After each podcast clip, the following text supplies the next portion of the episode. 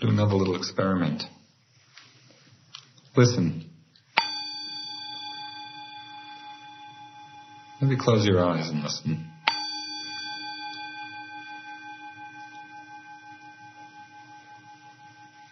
Is that inside or outside? When you're just with the experience, there's no bell, there's no ear, there's no inside, there's no outside, there's just hearing. As soon as we put a concept of ear, of body, of bell, of self, of inside, outside, there's the duality, there's the separation.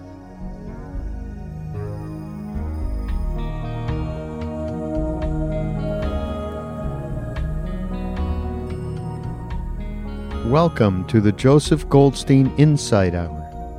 This podcast is an expression of our shared interest in self discovery. Join Joseph as he shares his deep knowledge of the path of mindfulness. If you are interested in supporting this podcast, please go to BeHereNowNetwork.com slash Joseph.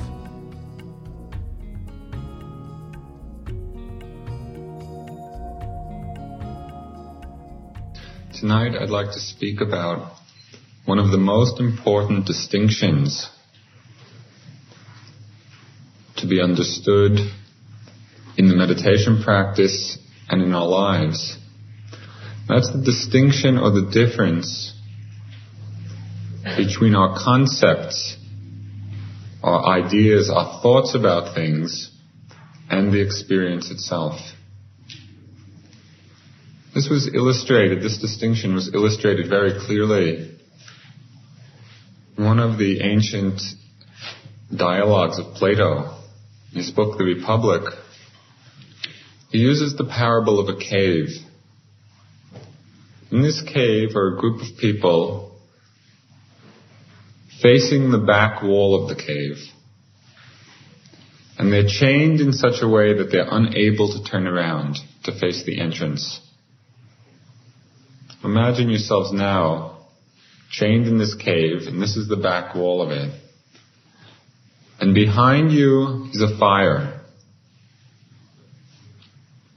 And a procession of figures going by, mm, engaged in all the activities, the varied activities of life. Because of the fire, the procession of figures cast shadows on the back wall. Because this group of people has always lived in the cave, and has been chained so they can only face the back wall, they take the shadows to be the reality. That's the only reality that they're aware of.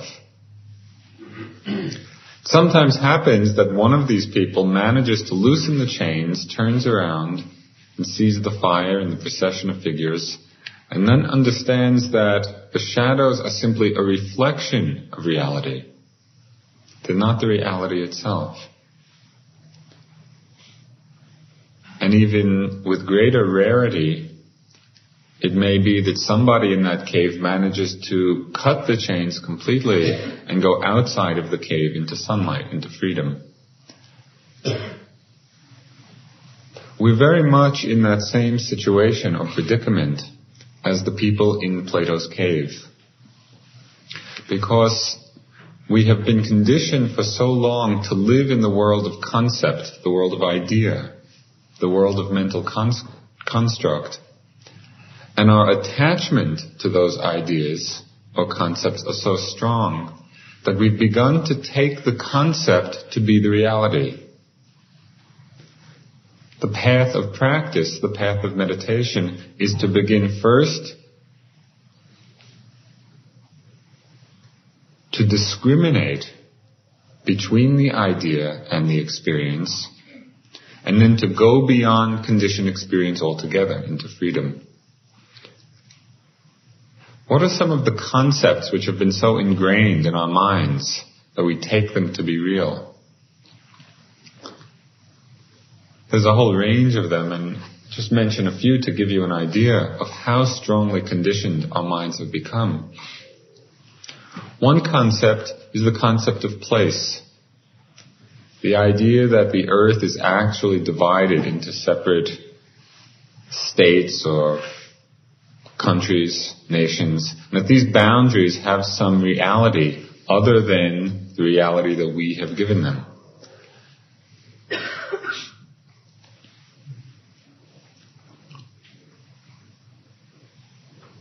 It's one story which was told to me by a friend of mine who was traveling to India from Greece. And she, because Greeks can't go through Turkey, which is one concept already, she had to go through Russia and Iran and then to India that way. She described to me the border crossing between Russia and Iran. She said that it was in the middle of this very desert-like countryside. Nothing around for miles, very arid. And there was a dry riverbed. And over this dry riverbed was a big iron bridge. And in the middle of this big iron bridge was a gate, locked on both sides. Do you have the picture? Uh, the middle of the desert, nothing around for miles, a dry riverbed and a bridge. And in the middle of a bridge, a gate. And the gate locked. She wanted to go from Russia to Iran. And so the guards at the one side of the bridge had to call the guards on the other that came to the middle at the same time, you know, open the gate. She crossed the border. It's like a Fellini movie. and yet, how much reality has been invested in that concept of border in separate countries. And if she hadn't gone through that little comedy or drama, would have been a lot of trouble without the stamp and the passport and but it's totally a creation of our minds. The minds of all of us. We invest reality into that idea and then we take the idea to be real. Another concept which has been mentioned several times, which is even more deeply conditioned, is the concept of time. Most of us are pretty attached to the idea of past and future as if somehow there's a reality to them. And yet when you look and you actually investigate what the past is or what the future is, you see that there are only certain categories of thought or image in the present moment. The only way we can experience past or future is as a thought now. There's a tremendous burden taken off our lives when we see that past and future are now, are present. And that we've created a concept, a construct about certain categories of thought, of memories, remembrances, reminiscences. We've created that category past and then thrown it out back of us as if it really exists back there other than as a thought. And we have regret and we have guilt and we have daydreaming. We do the same thing with the future. Category of thought, we throw it out in front of us. No planning, imagining, fantasizing. All thoughts happening now. But we label it future, throw it out, as if the future is waiting for us. And we'll catch up to it. and how much of our life is spent in anxiety or anticipation or fear or whatever about the construct that we've created. The story of,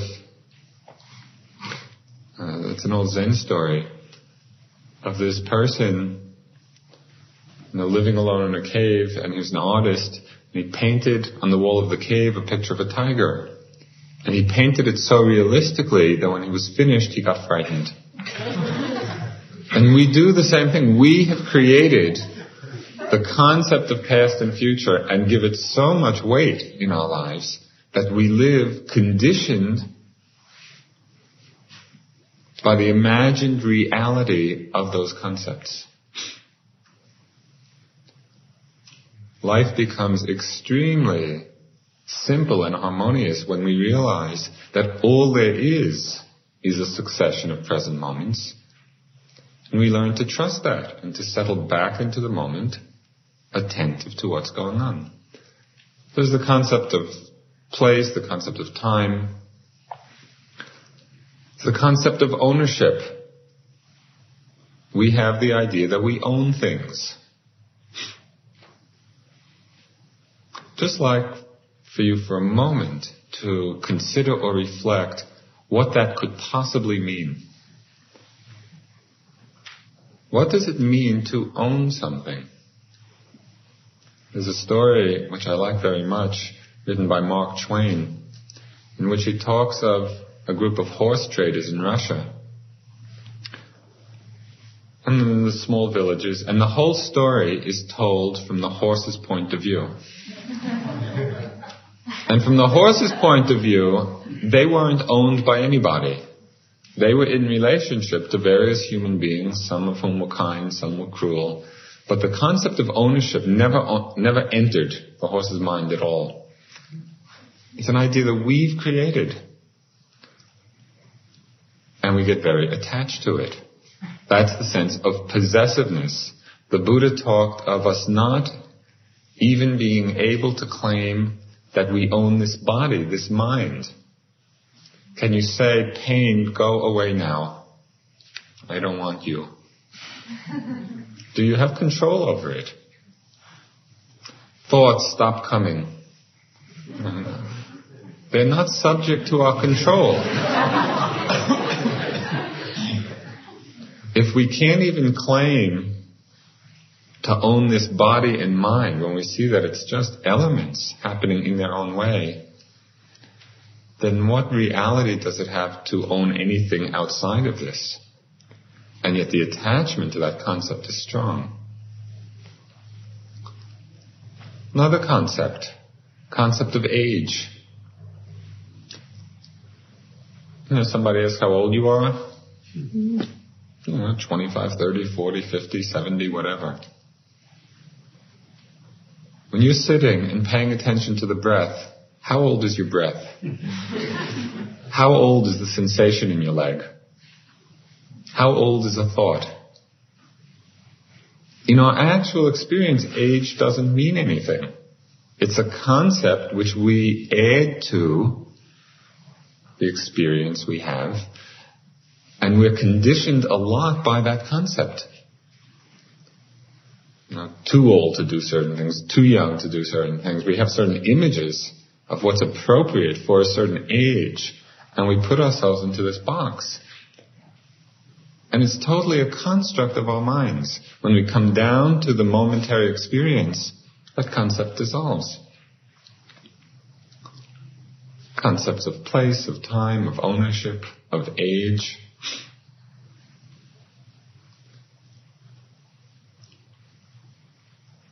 One of the most imprisoning concepts that we get involved in the concepts we have of self-image.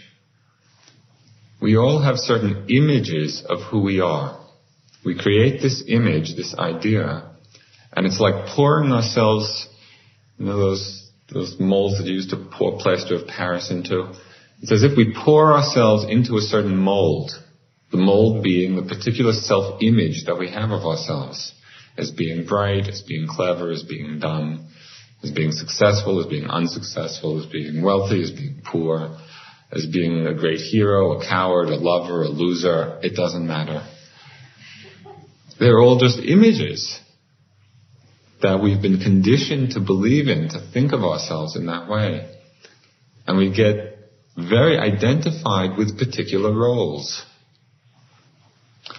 Share with you a couple of stories which illustrate the power of roles the possibility of working with them. One of the times I was leaving India, coming back to this country, I had been there for a few years, and before leaving, you have to get an income tax clearance form proving that you haven't been working and you don't owe the Indian government any money. So I went to the office And I had been in India a long time and thought I was prepared. Go to the office, I go up to the desk and I ask the man for the form, the tax form. He says, please wait. Okay, I was ready for that. I sit down and I wait, rising, falling, rising, falling. Half an hour, 45 minutes. Then I go up to the desk and I say, well, what am I waiting for? He says, the man with the form isn't here. okay. I go back and I sit, rising, falling. I'm getting some great meditation in. Another half hour, 45 minutes go by. I go up to the desk and I say, well, where are the forms? They're in the cabinet behind the desk. Why don't you give them to me? It's locked. Okay, go back. Sit down. I'm watching Rise and Falling. Irritation.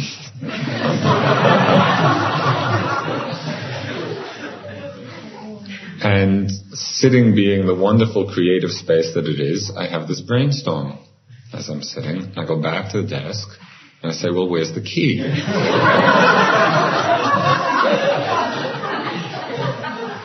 And he says, Oh, it's in the desk. so I look at him. And I say, Why don't you take the key and open the cabinet and give me the form? And he looked at me totally straight. He said, Well, it's not my job. Identification with a role in a rather extreme form. But we all do it.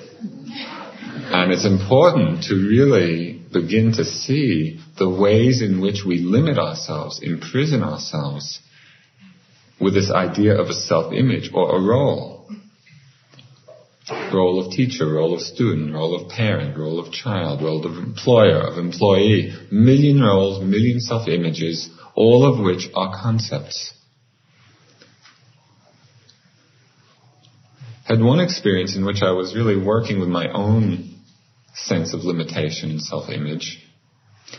Ever since the third grade, my music teacher came into class and told me just to mouth the words you know, when everybody else was singing. it's been a trip, which has been reinforced by many friends over the years.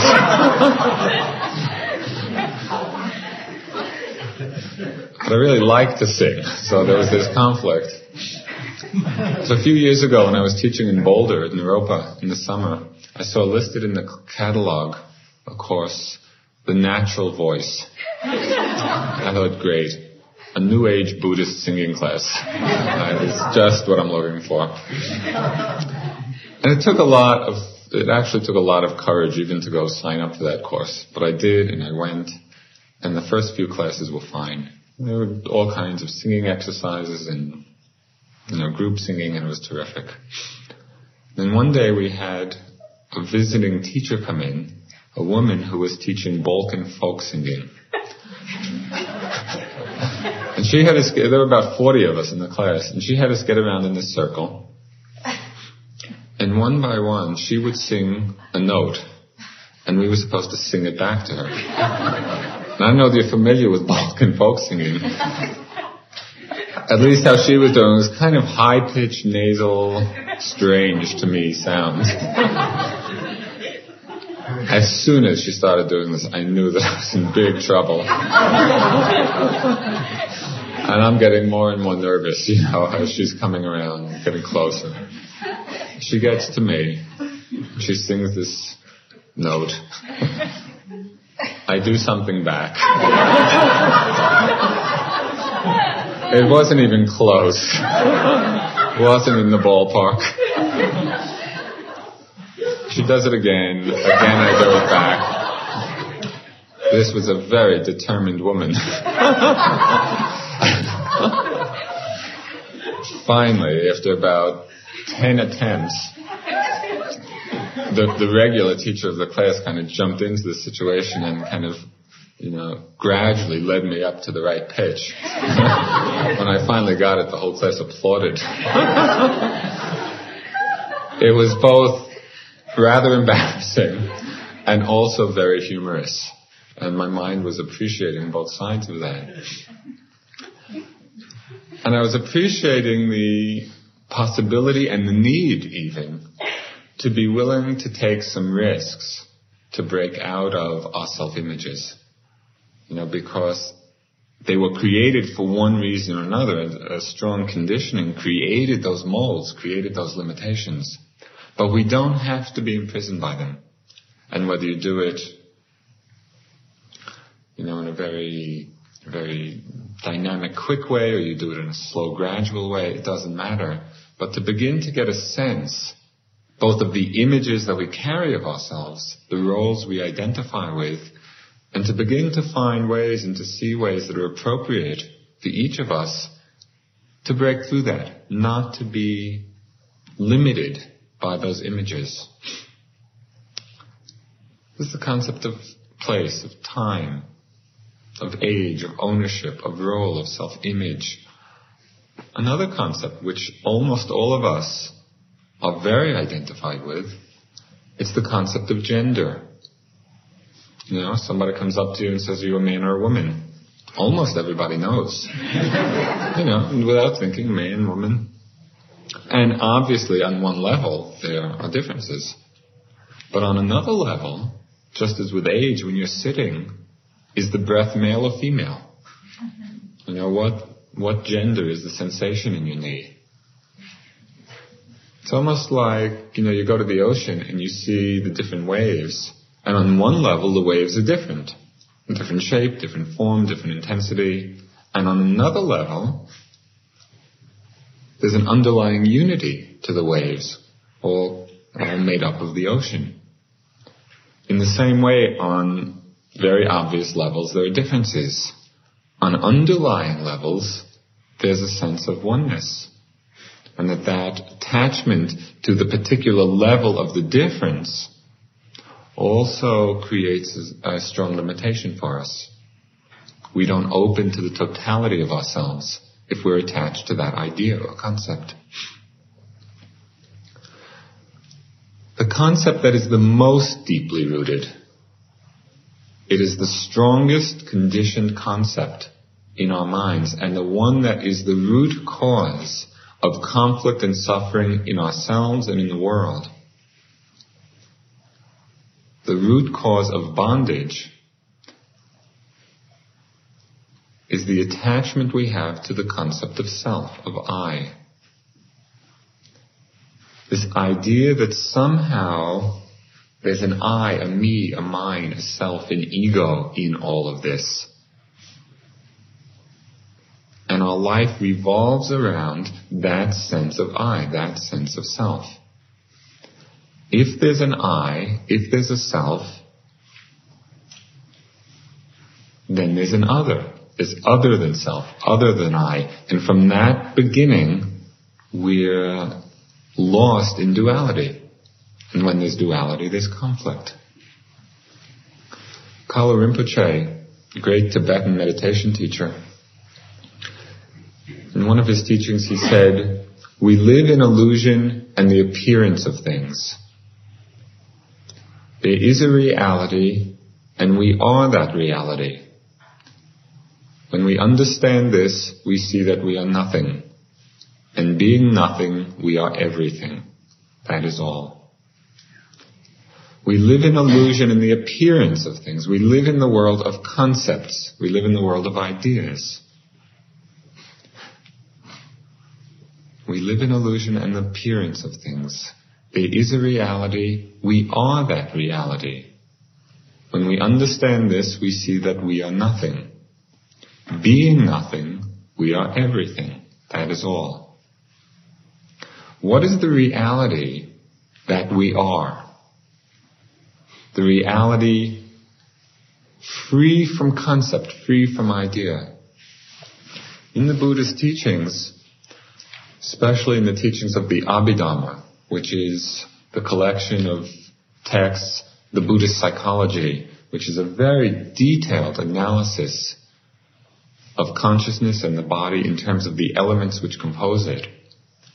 In this in the teachings of the Abhidhamma, there's a very clear model of understanding, this process of mind and body without reference to a self, without reference to an I. What I'd like to do tonight is just to explain briefly this model to give you a sense of the possibility of understanding experience without adding to that experience the sense of self, the sense of ego.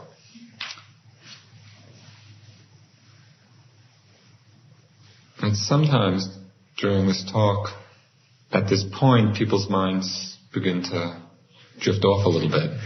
So see if you can stay focused on it because it's a very clear expression. It's a very clear way of understanding what the whole practice is about.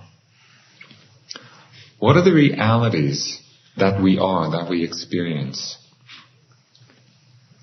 The first of the realities, there are four. They're called the four ultimate realities. The first of them is the material elements, the physical plane. And there are a lot of different ways of describing the physical plane. In the traditional Buddhist texts, and for the purposes of meditation, it's described very simply as the four great elements of earth, air, fire, and water. And those are symbolic. The earth element means the sensation of hardness or softness, right, of heaviness, of lightness. Those sensations that we feel. Fire element is heat or cold. Air element is movement or vibration. Water element has the nature to hold it all together, cohesiveness. It's like when you add water to flour and the water holds the flour together. And dependent upon these four are four secondary characteristics of color, of taste, of odor, and nutritional quality. The fact that when we eat, we gain nutrition from it. So now we'll do a little exercise. If I were to ask you, what are you sitting on? Well, not you, you probably by now are quite wise. Take somebody who hasn't done much practice. Say, what are you sitting on? The floor, a cushion. Come to your experience. What actually is the experience of sitting? There's a sensation of pressure, of warmth, of softness. We then put an idea on it of cushion, of floor. But that's an idea, a construct, a concept which is an overlay to the actual experience of the physical elements. You go outside, and I ask you, what do you see? see trees and buildings in the sky, and men and women and plants. We don't see trees and sky and buildings and men and women and plants at all. What the eye sees is color and form and light and shadow. And almost immediately, the mind puts a concept onto a particular color and form and light and shadow and calls it a tree, calls it a man, calls it a woman.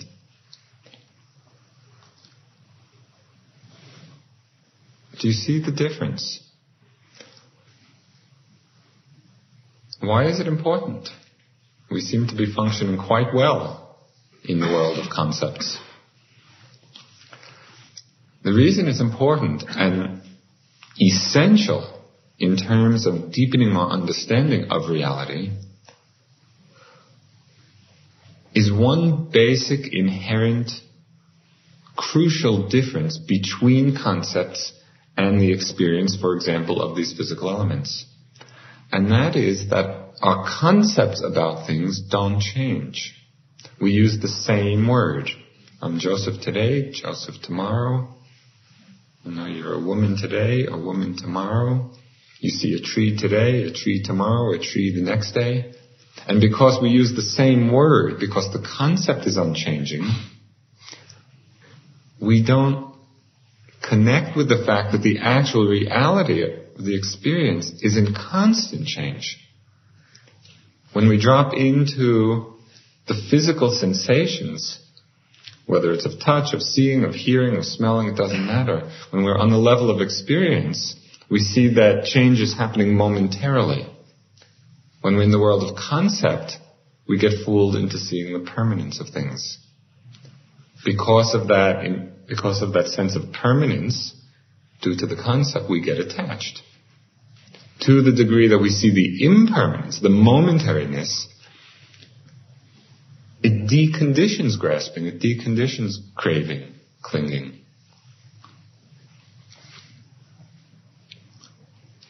If we're attached to that which is changing, we suffer.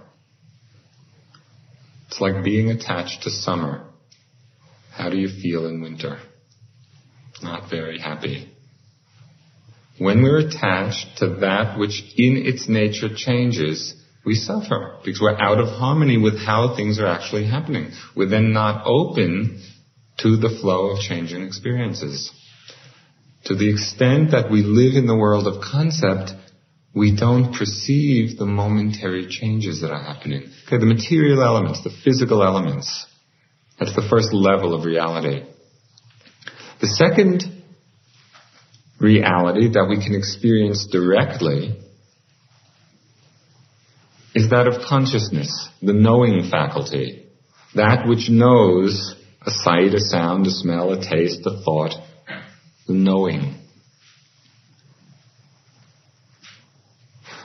Mostly when people begin to pay attention to their lives, to their experience, can begin to see the impermanence of physical, physical phenomena. It doesn't take so much reflection or wisdom to see that the body is born and gets older and decays and dies. Even if we don't honor that very much, most people know it on some level. What we don't know very often is that consciousness itself is changing moment to moment.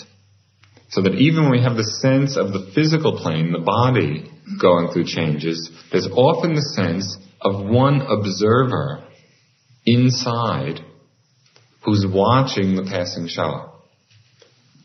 And so even if to a little extent we can let go of the identification with the body as being self, because we know that it's just going through this process of change, a more subtle level of identification is with the consciousness, the knowing. And we create the idea, the concept of a knower. What happens in the meditation practice through a refinement of perception is that we begin to be aware of consciousness also arising and passing many times an instant. It's like what's happening is this, a very rapid succession of mind moments arising and passing away. As an example, now you're not hearing and seeing at the same time. It appears that way because the, the perception is not finely tuned yet. But when the, the mindfulness is strong and the perception is refined, you begin to see the momentariness of seeing, of hearing, of smelling, of tasting, of thinking, and how it's happening successively. With each moment, with each new object, there's the knowing of it. So what we are is a, it's a pairwise progression of knowing an object. Knowing of a sound coming and going, knowing of a sight coming and going, knowing of a smell, of a thought, of a sensation. As we pay more and more careful attention and experience this arising and passing away of consciousness, that's a powerful deconditioning of the sense of self. Because we see the sense of knower, of observer, of witness dissolves into the momentary process of knowing, of witnessing, of observing. There's nothing solid there. It's constantly changing. So there's the material elements, there's consciousness, the third level of reality, and it's in some ways the most interesting in terms of understanding the mind, is a whole group of qualities which arise in different combinations with each moment of consciousness. And they're called mental factors or mental qualities. In every moment of seeing, the consciousness is pure. The consciousness simply knows the object, knows the sight, knows the sound. But in every moment, certain groups of factors arise. For example, greed, Greed is a mental factor. When it arises in the mind, it has the nature to stick to the object. Greed is like glue. And that's the function that it serves in the mind. It sticks to the object. Greed is not I, it's not self, it's not mine. It's simply a factor arising in a particular moment of consciousness, functions in its own way to stick, and passes away. The consciousness is not self, the object is not self, the greed is not self. They're all just processes coming and going. Anger, hatred is a mental factor. It has the nature to strike against the object. We hear a sound. Actually, that's, that's using conventional language. What happens is this consciousness of hearing, a moment of knowing with sound as an object. If the sound is unpleasant, that unpleasantness conditions hatred of some kind, irritation, annoyance. So in that moment of hearing, hearing consciousness, the mental factor of anger arises, or annoyance, has the nature to strike against the object, push away. Anger, hatred, annoyance, irritation, not I, not self, not mine. It's an impersonal factor. Delusion is like fog in the mind. When delusion arises, can't see anything. Generosity is a mental factor. It has the nature, the nature of giving, of opening. Love is a mental factor. It's a quality of mind arising in a particular moment of consciousness, and it has the function of goodwill and of loving kindness. Wisdom is a mental factor. In a particular moment of consciousness, if wisdom is there, wisdom has the function to illuminate. It's like if we came into this room and it was totally dark, couldn't see anything. That's the factor of ignorance. Turn on the light switch and everything is illuminated. Everything is clear. There is no one who is generous, no one who is loving, no one who is wise. It's simply the arising of these factors at different times in different moments with particular moments of consciousness.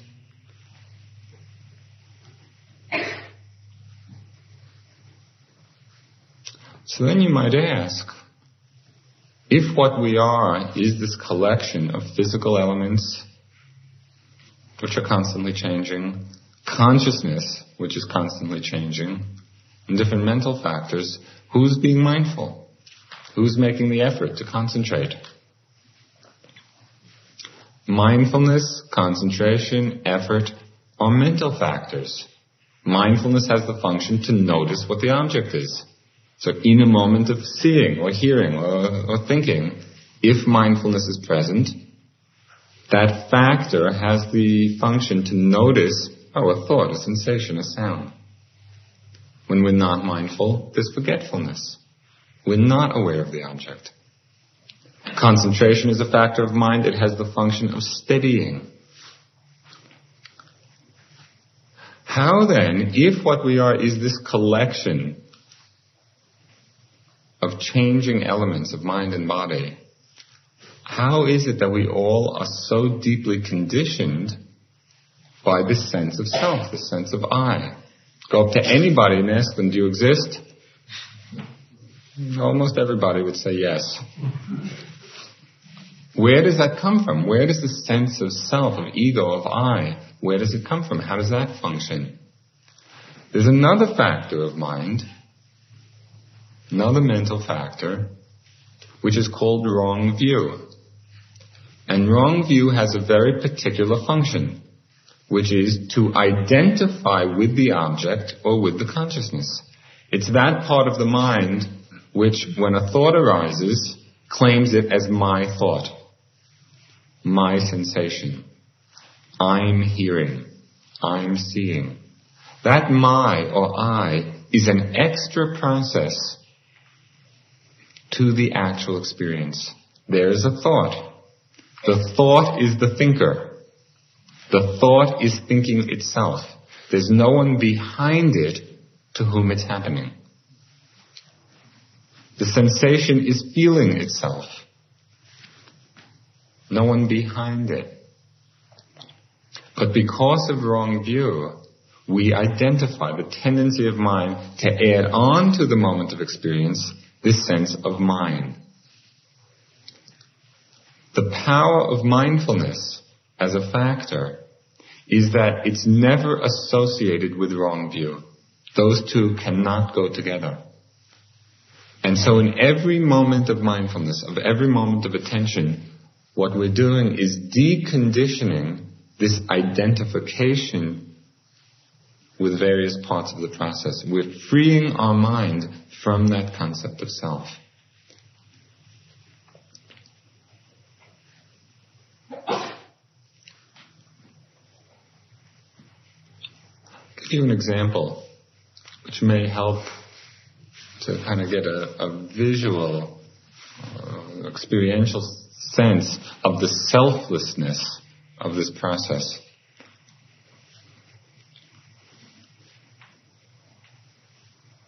If you go outside tonight, or some night, and you look up at the sky, and you see the Big Dipper, does everybody, does, does everybody not know what the Big Dipper looks like? Hey, you look up at the sky and you see these stars, and you see the Big Dipper. Let me ask you a question. Is there really a Big Dipper up there? Is there?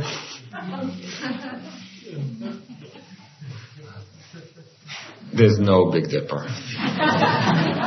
There isn't. There are stars in a certain pattern. And we create a concept about that pattern and call it Big Dipper. There's no Big Dipper.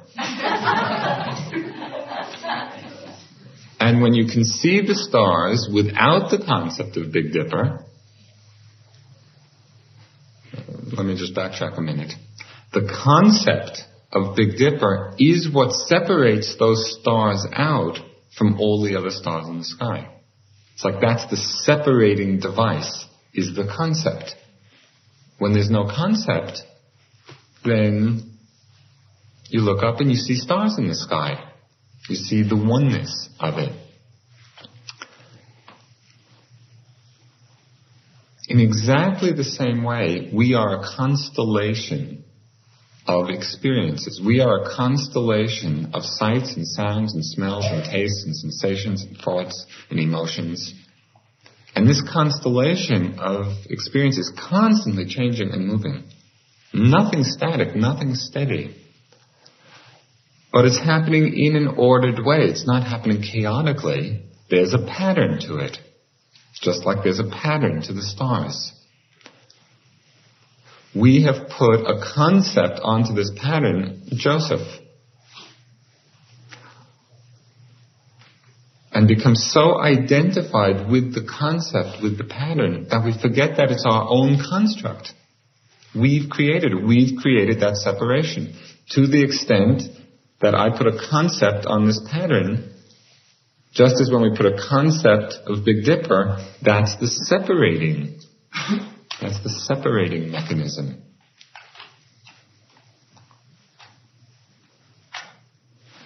Just do another little experiment.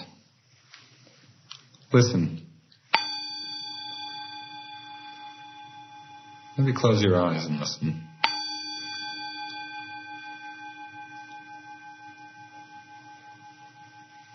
Is that inside or outside? When you're just with the experience, there's no bell, there's no ear, there's no inside, there's no outside, there's just hearing. As soon as we put a concept of ear, of body, of bell, of self, of inside, outside, there's the duality, there's the separation.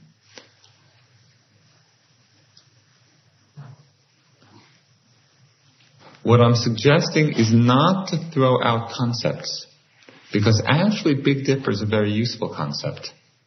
From the Big Dipper, you can find the North Star. You know, and it's very helpful. It's a helpful navigational tool. with all the concepts that I've talked about, they all have their uses. There's a level of understanding which they're very appropriate. But we get fooled into thinking there's a kind of ultimate reality to them, and that's where we get caught and attached. Is the reality of the physical sensations which are constantly changing, the material elements, consciousness constantly arising and passing away, these different mental factors arising and vanishing. The fourth of the ultimate realities is the one that's the hardest to talk about. It's that which is called the unconditioned or nirvana.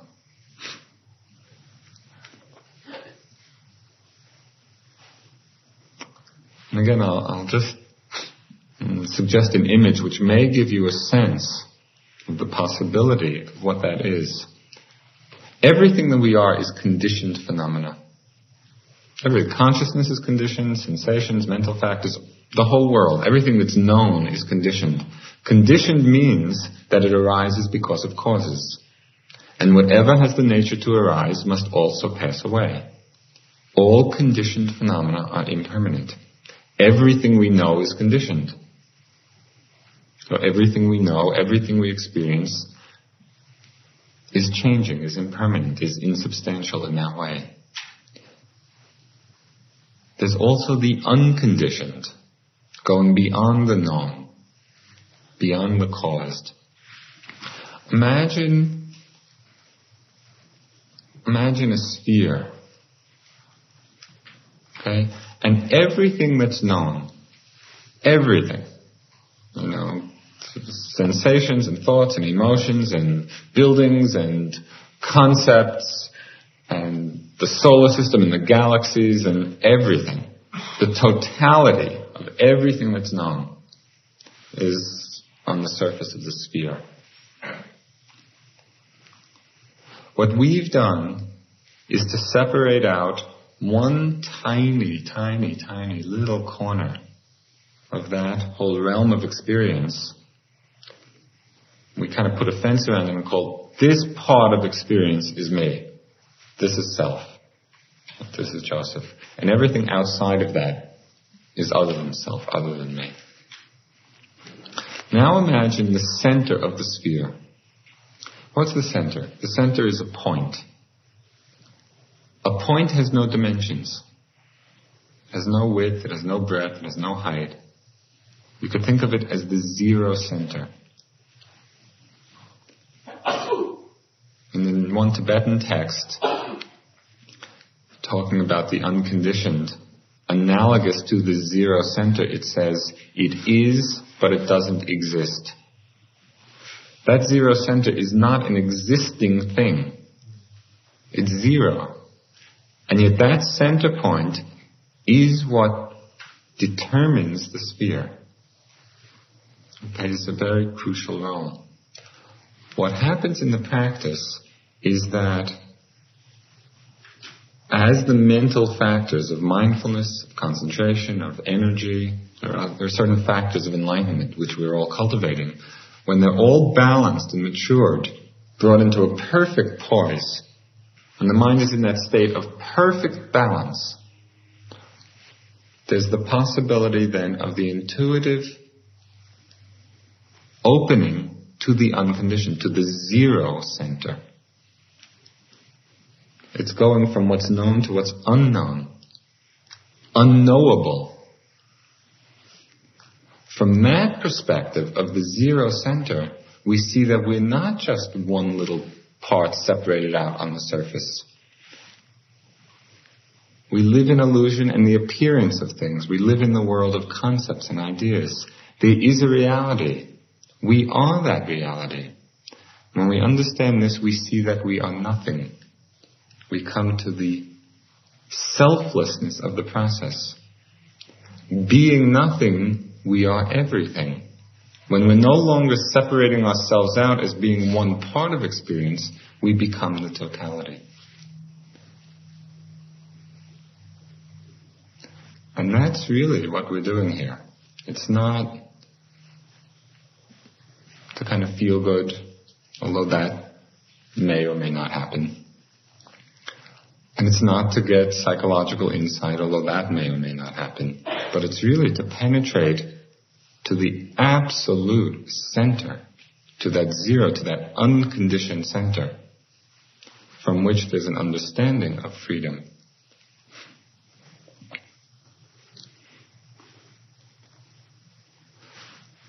Do you have any questions?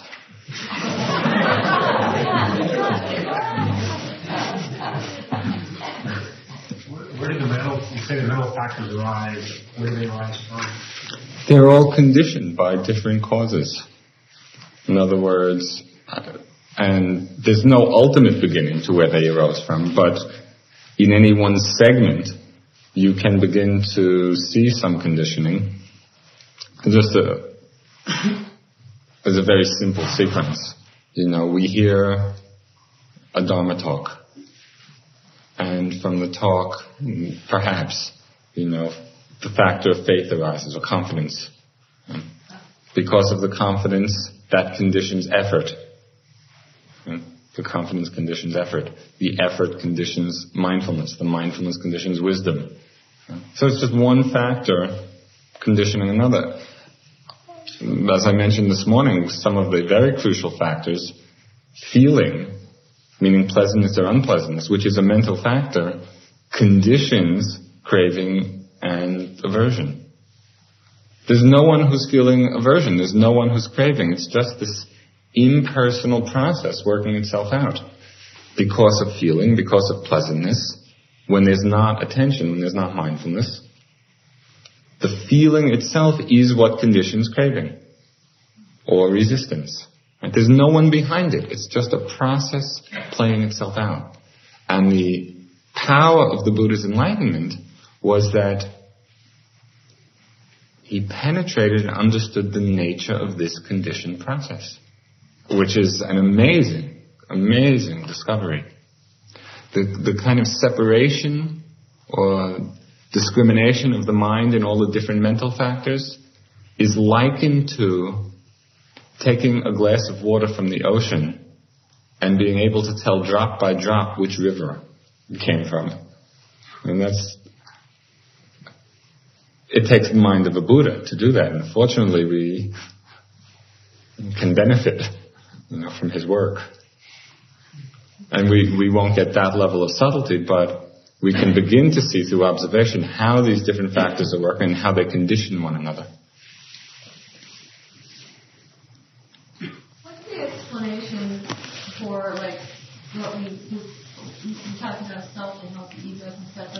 Someone who's like autistic or psychotic or. Okay. Um, I'd like to respond to a couple of things in that question.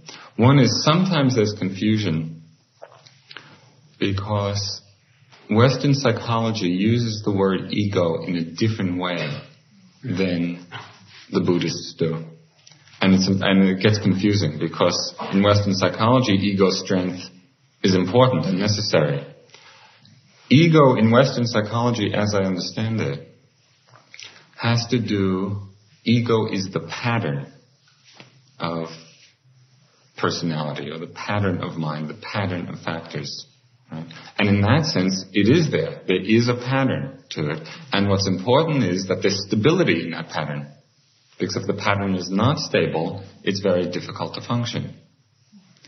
It does not refer to some kind of essential, unchanging essence. Right? And that's the sense in which the Buddha used the word ego, or how it's been translated, that sense of self, unchanging, unchanging I. Right? That's what's found to be a concept. So you could think of it in terms of ego without self. Right? Just the pattern is there, and the stability is important, and what we're doing actually in our practice is making the mind more and more stable and balanced. In terms of different forms of mental illness, of course, there are tremendous subtleties to the ways in which the mind can get out of balance. But one of the underlying um, causes is when we lose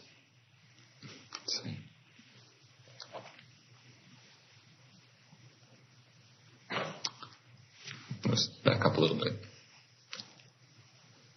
When people, when all of us pay attention to the content of our minds,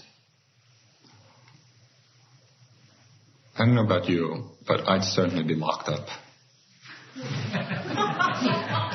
when you really pay attention to the whole range of what the mind is putting out, it's nuts, you know?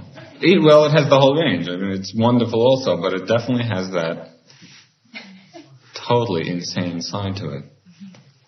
So that's not where mental illness, that's not where it lies, because everybody's mind contains everything. Where the mind gets into trouble is when the identifying factor is way, way out of balance, and people get locked in, totally identified and involved with a particular thought or a particular feeling or a particular image and don't have any ability at all to separate out from it. Right? And so what we're really doing uh, on another level is creating a um, the foundation of genuine mental mental health. That ability to be with whatever comes up, no matter how crazy or how bizarre. If there's no identification with it, there's no problem. It's just it's just a thought, just a sight, just an image, just a feeling coming and going.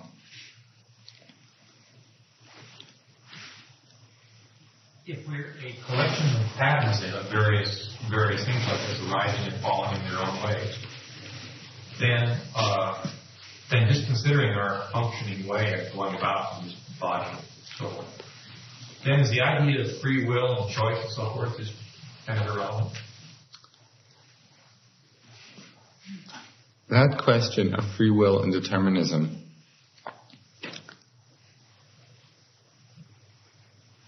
somehow I think um, is just inherent in that dichotomy is endless discussion.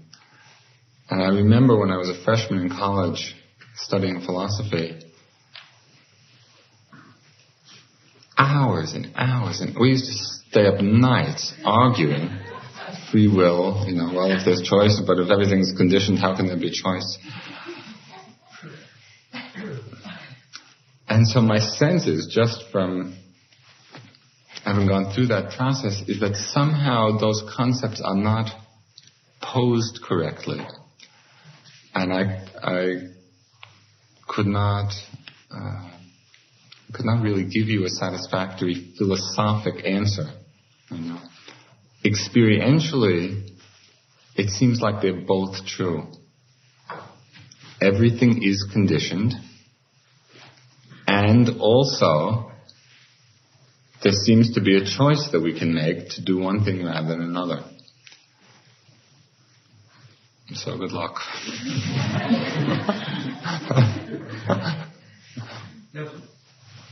Regarding the concept of ownership, uh, with Mark Twain's uh, horses uh, as your illustration. From the point of view, the orientation of the horses, there is no such reality as ownership. From the point of view of the people who were using the horses, to a large degree, to eliminate chaos, there actually is the identification saying, hey, I'm using this horse and are we not distinguishing between attachment in terms of greed or desire versus the fact that the ladies were doing their socks this morning. One lady owned one pair of socks and somebody else owns another pair of socks. Okay. So we do identify with the fact that, hey, this particular thing or object, I'm using it. Right. And this automobile is something that I own. Right. I, I understand. The, as I said, I was not suggesting that we throw out the concepts because all of those concepts have a very effective use. Perhaps would be chaotic, you know, without it. What I was suggesting that it is only a concept. It's a useful one and we should employ it. But when you actually look at the experience. What does it mean to own a sock. I mean, you can put it on your foot, and you can use it, as you say. It's like the concept has a function. The concept is useful, but it is only a concept. And then when you come down to the experience, there's a certain relationship. There's seeing a color and feeling the, you know, feeling the sensation. And that was the distinction I was trying to make. Not that the concept wasn't useful, because it is. And, and we use it. But to see the difference between the concept and the actual experience. Does that make sense to you? I would like to ask something about this uh, notion of self, or in Western psychology, ego. Um, this has been suggested to me that to do this practice well, it is very necessary to have a very a well integrated sense of self, a good ego structure. And it is rather folly to try and see or transcend what is underdeveloped in the first place.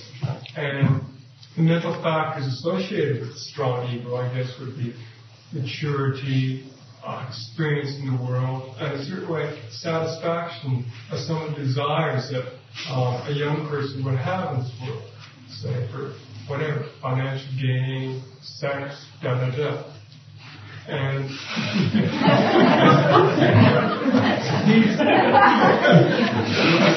so, okay, what we suggest seems to be fairly true. And in order to do this practice well, it is a good idea, uh, sane idea, to have a good sense of self. Am I correct? Okay, absolutely. But the, the problem is that we're using the word self or ego in different ways. And that's where the confusion comes from. Self or ego in the sense that you were using it in terms of a stability or maturity of the pattern is helpful and, and to some extent is necessary, although it doesn't have to be super developed, but some minimal level of stability is necessary.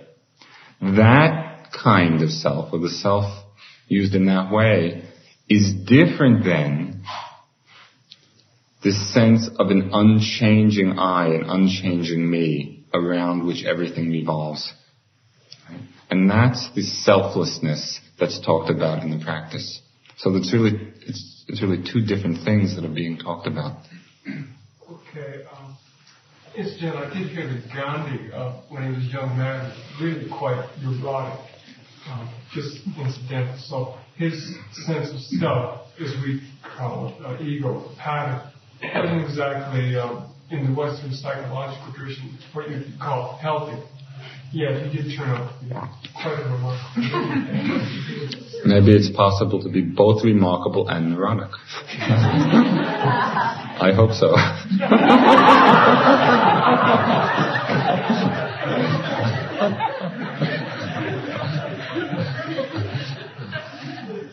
Okay, I think that if you have some more questions, you could come up.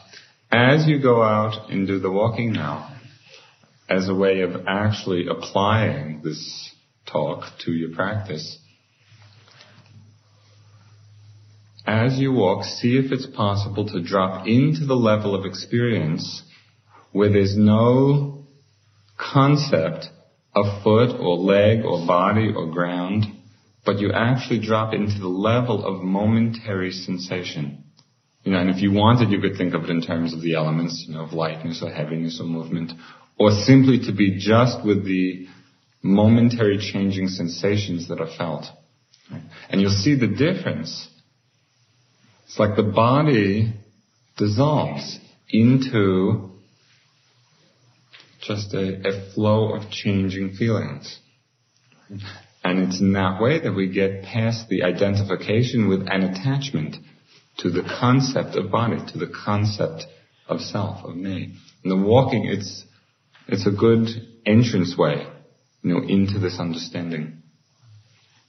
Thank you.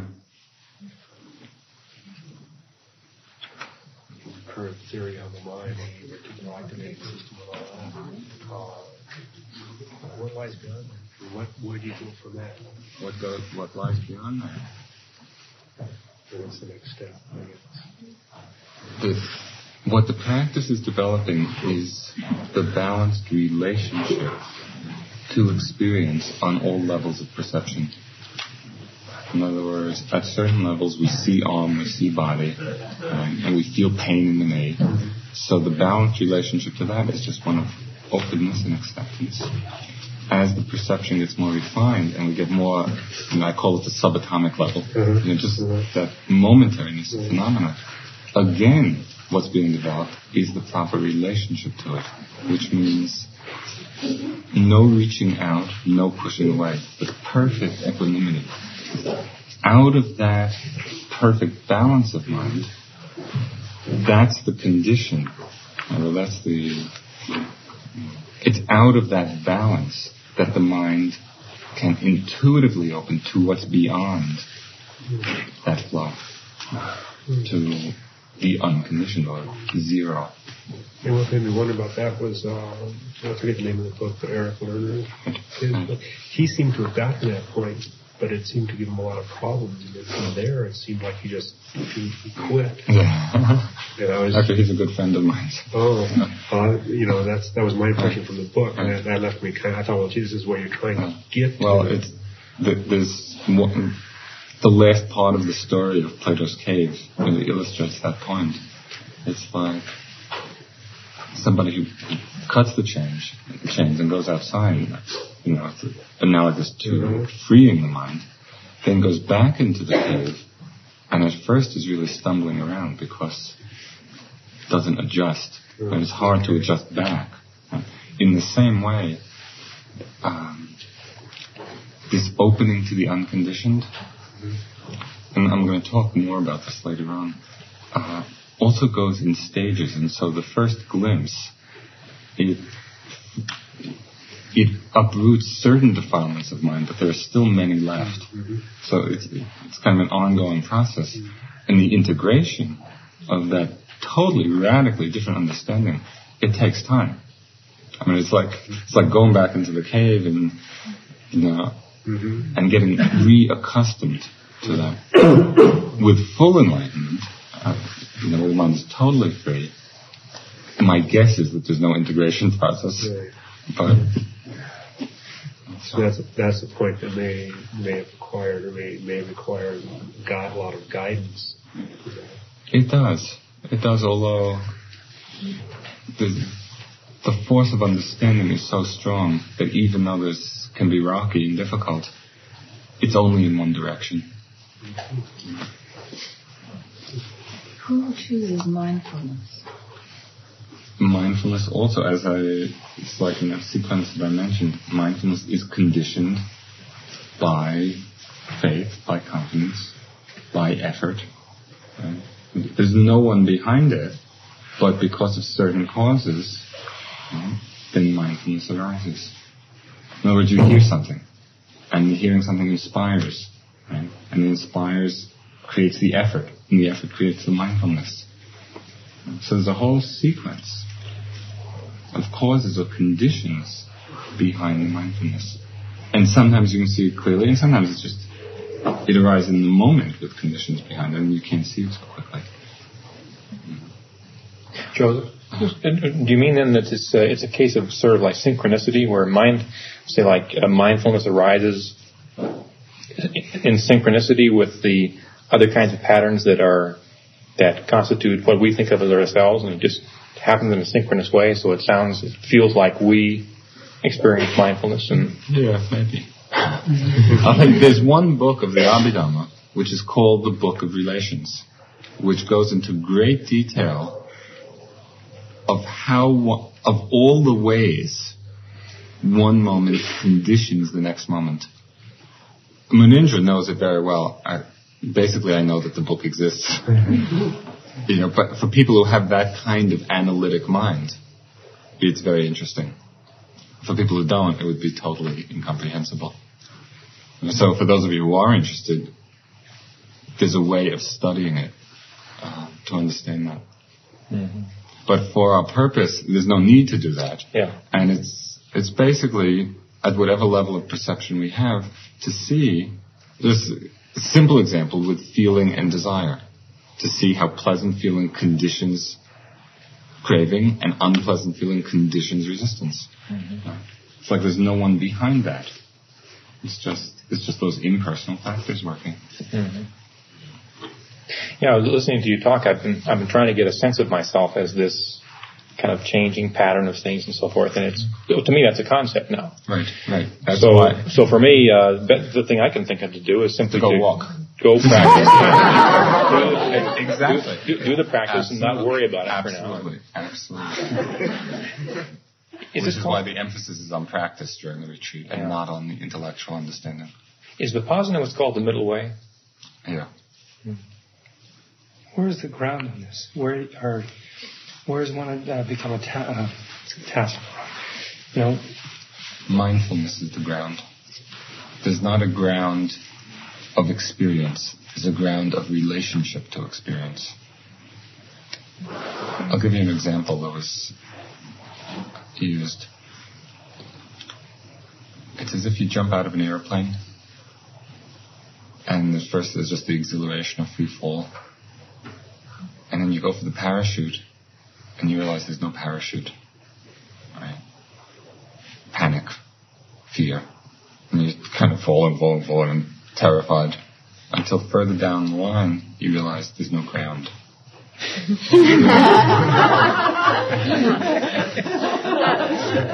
Enjoy. At first, when you realize, when the sense of the, the sense of seeing the, the continual change, at first is frightening, right? because the mind wants to hold on to something for security.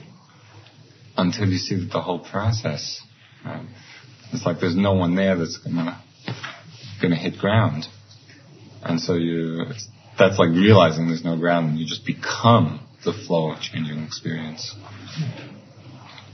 But you go through the, the same kind of perspectives that you would if you were falling out of the airplane in that example.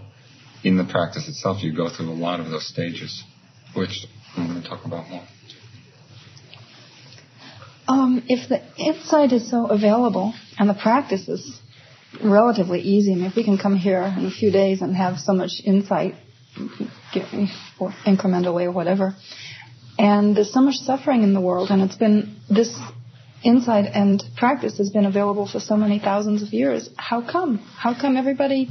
How come it isn't taught to us when we're little kids? And how come everybody isn't doing it? And you know, That's a good question. no, really, Isn't that, it doesn't. What? sorry, I was going to say, isn't that because it hasn't been um, taught outside monasteries That's- until U Ba Khin brought it, no, that, no, it's been made taught. available to non. No, it, it's been taught in and out of monasteries over the Oh, it has. yeah, and in the sorry Buddha. to interrupt there, but Uh, in the Buddhist time, actually more lay people got enlightened than monks, just because there were many more lay people.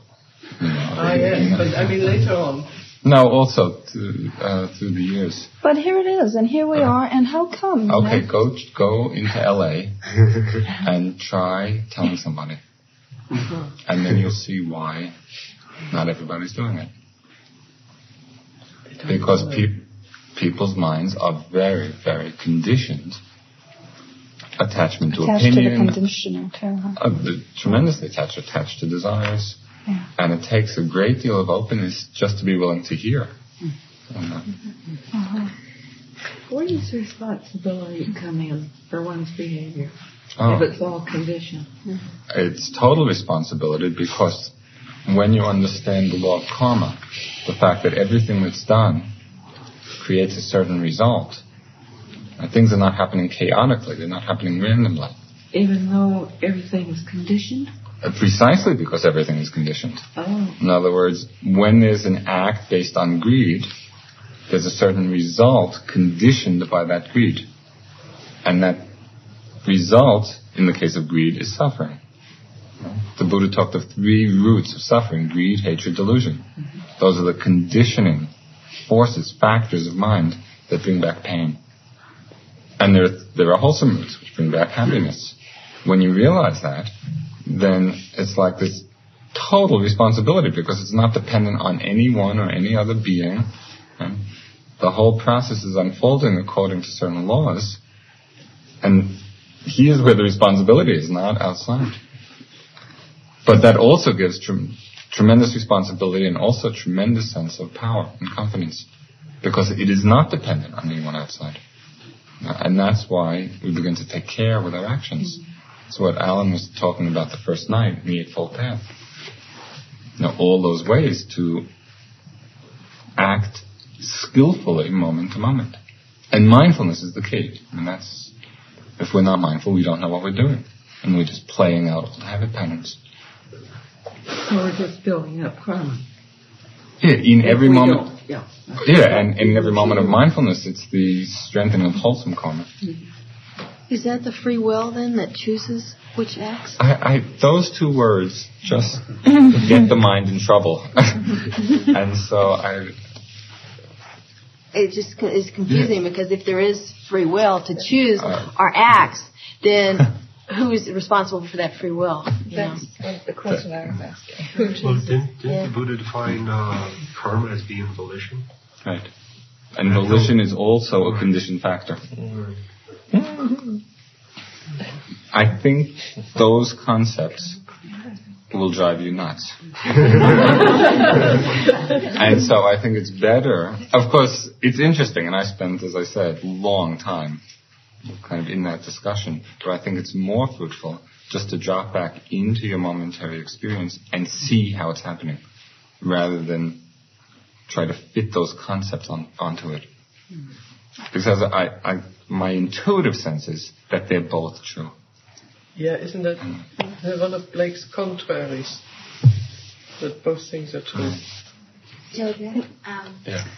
I've been just giggling at some paradox that I've been experiencing from this morning. Um, sitting here in the last two, three days and, and be here now and the minute you close your eyes, there are movies, you know, and you go out, open your eyes, and you walk out. There are movies there, you know, appearance and illusions on that level. And we come here and close our eyes, and thoughts go by, movies again, dreams, you know, dreams and dreams. And then word chimes in, be here now. Who is here, you know? I mean, it, it is no here. Right. And um, when you say it's the concept of language deception, be here automatically, inherently, in our anyway language, you be here. Right, right. And it increases the sense of I am here. Right, you know, right. I've been giggling at that the last two, three days, and I'm having a wonderful time with it. In the, I hope you know the giggling. you, no, you're quite, you're quite right though, because in the, in the moment's experience, yeah. all those concepts dissolve, and this, yeah. and in Zen it's called the suchness, yeah. just just what there is. Because every time you know what actually be. right. Okay, please walk.